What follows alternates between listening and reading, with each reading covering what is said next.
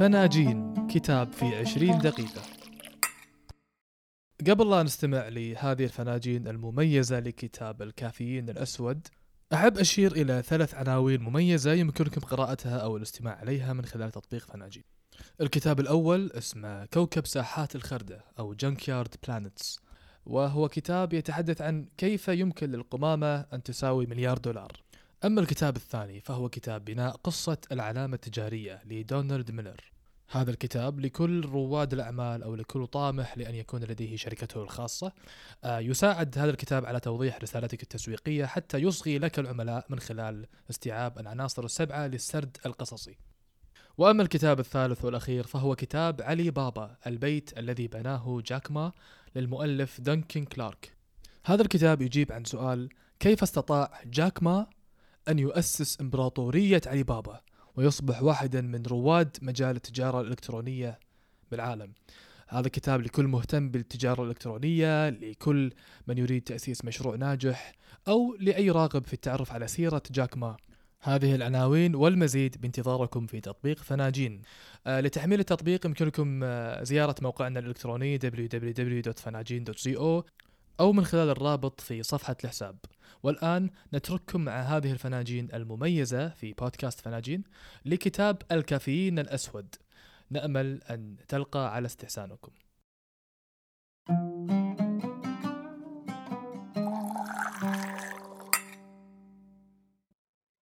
الكافيين الأسود. احذر من المخاطر الخفية للمخدر الأول في أمريكا. ستيفن تشيرنسك. ربما تجلس الآن وأنت تحتسي فنجان القهوة الصباحي على صوت الست فيروز. أو ربما تتناول كوب الشاي المعتاد بعد وجبة الغداء. حسنا استمتع قليلا بفنجان القهوة أو بكوب الشاي. فربما كوب واحد لا يسبب أي ضرر. لكن إذا تحول هذا الكوب إلى أكواب فأنت في مشكلة حقيقية. ربما تتساءل الآن. لما كل هذه المبالغة؟ الإجابة في الكافيين. الكافيين هو أحد أهم العناصر الطبيعية التي تحويها القهوة ولا يتواجد بالقهوة وحدها وإنما أيضا في الشاي والشوكولاتة ويضاف إلى بعض الأدوية والمشروبات الغازية والحلوى والعديد من المنتجات الأخرى. الكافيين هذا المخدر القوي يؤثر على وظائف المخ والتوازن الهرموني وأنماط النوم مع زيادة خطر الإصابة بهشاشة العظام ومرض السكري والقرحة والسكتة الدماغية وأمراض القلب وأنواع معينة من السرطان. هل تريد المزيد؟ حسنا يمكنك معرفة ذلك من خلال الفناجين التالية.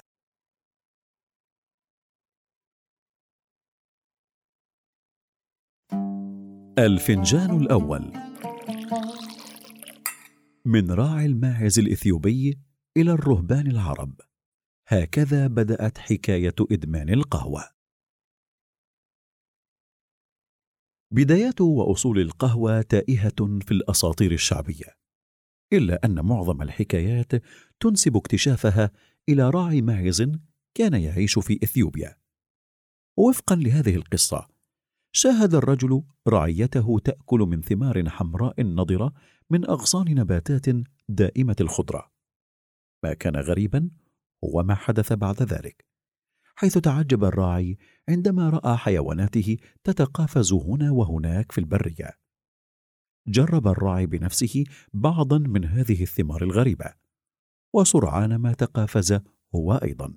في القرن السادس بعد الميلاد وصل هذا النبات العجيب إلى العرب حيث كان يستخدم كغذاء ودواء.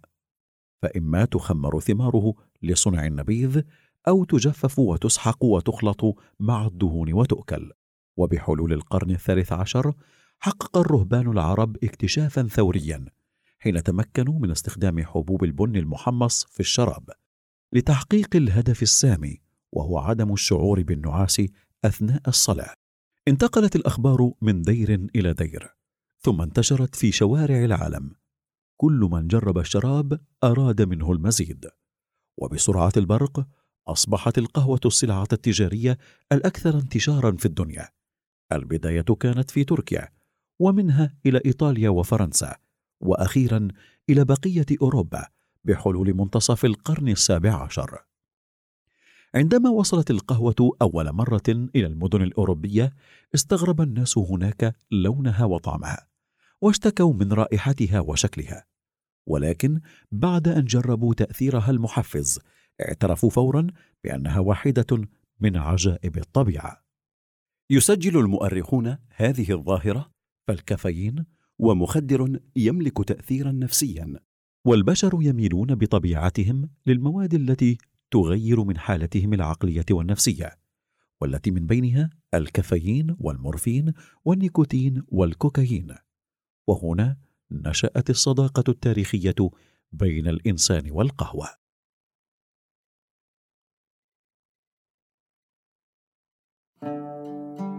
الفنجان الثاني. أساطير شائعة غير حقيقية حول الكافيين. مع استهلاك البشر الهائل للمشروبات التي تحتوي على مادة الكافيين كالقهوة والشاي والمشروبات الغازية انتشرت أساطير ومفاهيم خاطئة عديدة مثل أن الكافيين يمنحك الطاقة وحقيقة الأمر أن الكافيين لا يمنحك الطاقة لأنه مجرد محفز كيميائي فحسب. تخيلك لهذه الطاقة يأتي من نضال الجسم للتكيف مع زيادة مستويات الدم بسبب هرمونات التوتر والتي تزيد مع تناول الكافيين.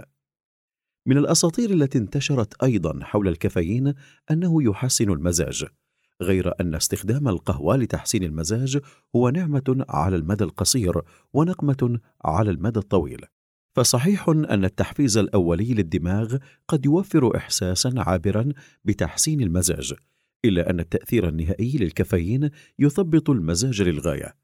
وإما يكون خفيفا أو شديدا حتى أنه يلعب دورا في حالات الاكتئاب والقلق ويرتبط أيضا بنوبات الهلع. ضمن أساطير الكافيين كذلك أنه يحشد عقلك ورغم أنك قد تشعر أكثر باليقظة كما تناولته إلا أنها تعتبر واحدة من أعراض زيادة النشاط الحسي والحركي التي يسببها الكافيين مثل اتساع حدقة العين وزيادة معدل ضربات القلب وارتفاع ضغط الدم. ولا تتحسن نوعية التفكير والتذكر أكثر من تحسن نوعية الموسيقى عندما تعزف بصوت أو سرعة أعلى. في الحقيقة الكافيين يقلل من حدة التركيز العقلي بشكل عام.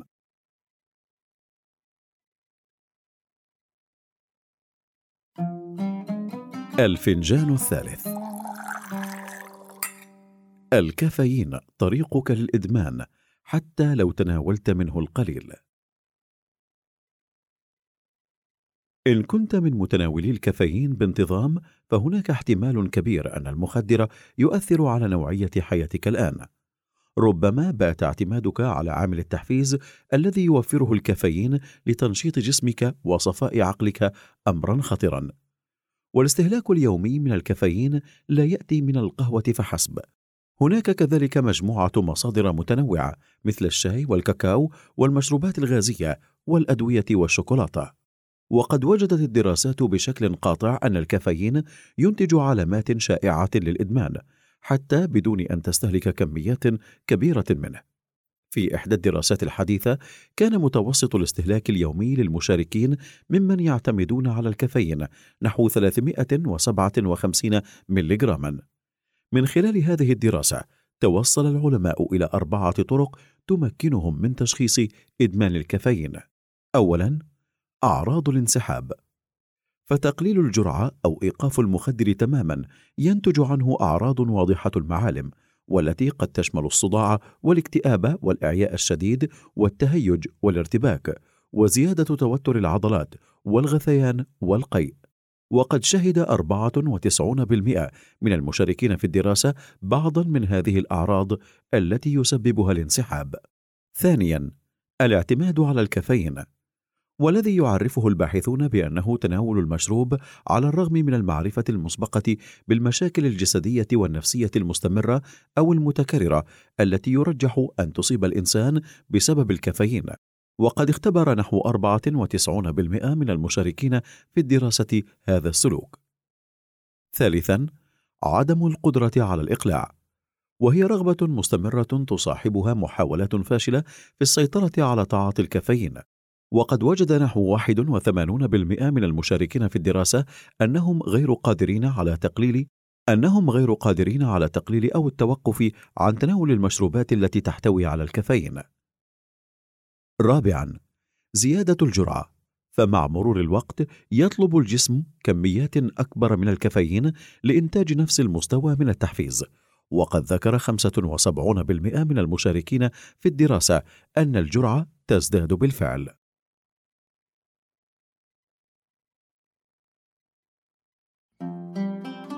الفنجان الرابع. إن كنت مدمنا على الأقل تعرف على مخاطر ما تدمنه. يستهلك نحو 90% من البالغين في الولايات المتحدة الأمريكية المشروبات التي تحتوي على الكافيين وهذا يشمل العلماء الذين يبحثون في تأثيرات الكافيين والصحفيين الذين يبلغون عن النتائج التي توصل إليها العلماء والنتيجة هي تضليل المواطنين الأمريكيين لأنه لا أحد على استعداد أن يقول هذا فعل أحمق. يخبرنا الكتاب بقائمة طويلة من التأثيرات السلبية لتناول الكافيين على صحتنا مثل ارتفاع ضغط الدم واضطراب الفكر والذهان. يسبب الكافيين كذلك تقلبات السكر في الدم، كما أن التعب والإعياء واضطرابات النوم غالبا ما تنتج غالبا ما تنتج عن تحول شرب القهوة إلى عادة. ويمكن أن ينجم التعب والاكتئاب عن أعراض انسحاب الكافيين كما يقلل الكافيين من مهارات التعلم بطرق مختلفة حيث يضيق الأوعية الدموية في الدماغ مما يؤدي إلى انخفاض ملحوظ في تدفق الدم إلى المخ ويتداخل مع كيمياء الدماغ الحيوية. أما جرعة واحدة مقدارها 250 ملغراما من الكافيين أي ما يعادل نحو كوبين ونصف من القهوة تزيد من مستويات هرمون التوتر المعروف باسم الأدرينالين بنسبة أكثر من 200%. وبالنسبة للنساء التي يستهلكن كميات كبيرة من الشاي فيعانين بنسبة أكثر من 80% من متلازمة ما قبل الحيض. يملك الكافيين أيضا تأثيرا سلبيا على نمو الأطفال. وقد وجدت إحدى الدراسات أن توقف الأطفال عن تناول الكافيين لخمسة أشهر فقط أسفرت عن زيادة أطوالهم بنسبة 22% مقارنة بمجموعة الأطفال الأخرى التي استمرت في تناول الكافيين. ويساهم الكافيين في الإصابة بالتهيج والقلق والغضب والصداع والعصبية والشعور بالتعب أثناء النهار. كما يقلل الكافيين كثيرا من امتصاص الجسم للحديد مما يساهم في نقص الحديد علاوة على أنه يزيد من فقدان الكالسيوم ومخاطر الإصابة بهشاشة العظام.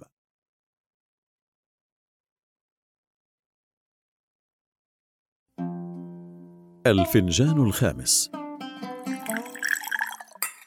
المشروبات الغازية وسيلة سهلة لتوفير مخدر الكافيين لأطفالنا. تخيل وأنت تسير في الغابات البدائية منذ نحو عشرة آلاف سنة. يوم دافئ وجميل وكنت قد خرجت مع أصدقائك لتجمع الغذاء ثم شعرت بالعطش. فتذهب وتجلس بجانب ينبوع المياه الباردة وترتوي. تبدأ المياه على الفور بتجديد خلايا جسمك وتشعر أنك منتعش تماما. لنعد إلى الوقت الحاضر.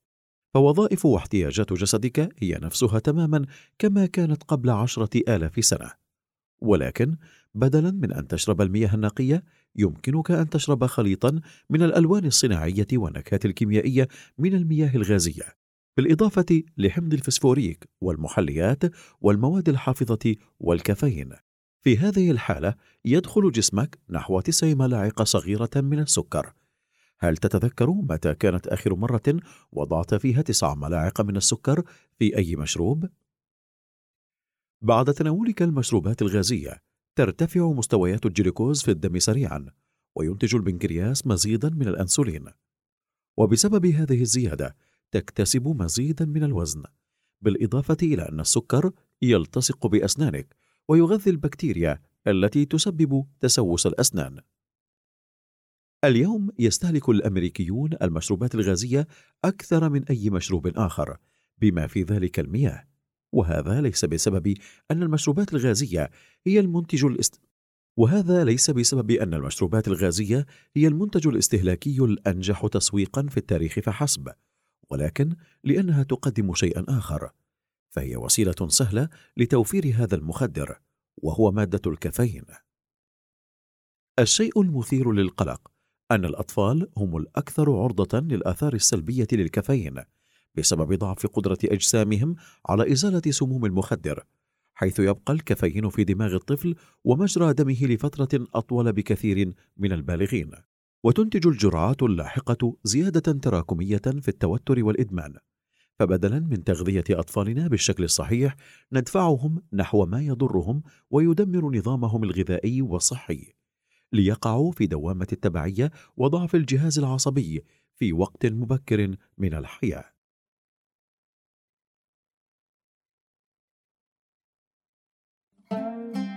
الفنجان السادس.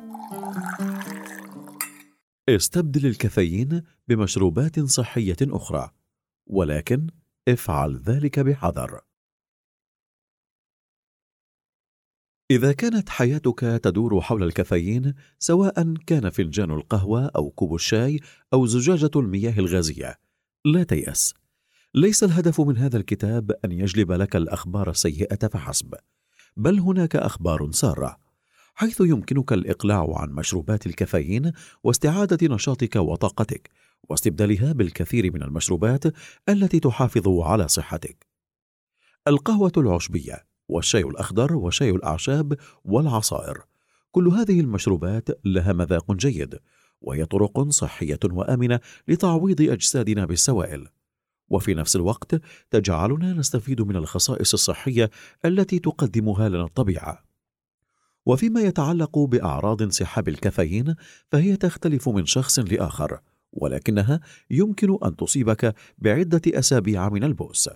فرد الفعل الناتج عن الانسحاب يحدث تغييرا مفاجئا في الدورة الدموية. فالأوعية الدموية التي لم تعد مقيدة بالكافيين تتوسع فجأة وتسمح بتدفق كميات أكبر من الدم. ورغم أن هذا شيء جيد إلا أن زيادة مفاجئة في الدورة الدموية بالدماغ يمكنها أن تصيبك بالصداع الشديد. بجانب بعض الأعراض الأخرى مثل التهيج والإحساس بفقدان الطاقة. غير أن كل ردود الفعل السلبية المرتبطة بانسحاب الكافيين يمكن تجنبها. كيف هذا؟ من خلال خفض كمية الكافيين على مراحل وفترات زمنية في أثناء اتباع مجموعة متنوعة من العادات الصحية.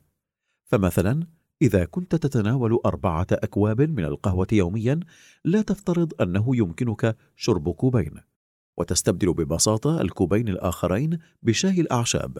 إذ أنه سيصيبك النقص المفاجئ في مستوى الكافيين بصداع الانسحاب على الفور.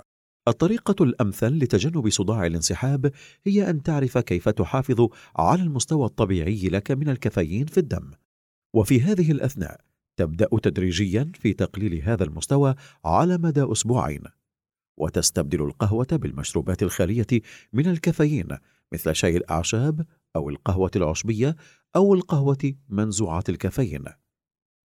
وإن كنت من مدمني الشاي الأسود ابدأ في استبدال كل كوب بالشاي الأخضر أو الشاي الأخضر الممزوج بالأعشاب أو شاي الأعشاب. واخفض تدريجيا عدد أكواب الشاي الأسود على مدى أسبوعين أيضا.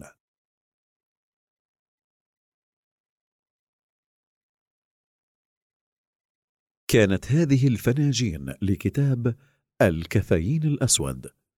احذر من المخاطر الخفية للمخدر الأول في أمريكا ستيفن تشيرنسك. الكافيين هو مادة نفرط في استهلاكها سواء بشرب كميات هائلة من القهوة أو الشاي أو المياه الغازية يوميا. برغم كل المخاطر التي نتعرض لها بسبب ذلك المخدر. وقد عرفنا الكافيين منذ بداية إدماننا للقهوة.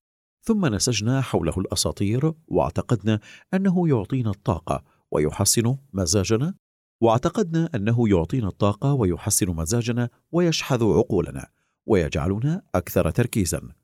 برغم أن كل هذه الروايات سوى مجرد أساطير فالحقيقة التي توصلت إليها الدراسات العلمية أن الكافيين ينتج علامات شائعة للإدمان حتى بدون أن تستهلك كميات كبيرة منه. مثل أعراض الانسحاب والاعتماد المفرط عليه وعدم القدرة على الإقلاع عن المشروبات التي تحتويه. بل ونحتاج إلى زيادة جرعاتنا منها بمرور الوقت. ويملك الكافيين تأثيرات سلبية ومخاطر على صحتنا الجسدية والنفسية وعلى صحة أطفالنا ممن يستهلكون المشروبات الغازية بإفراط.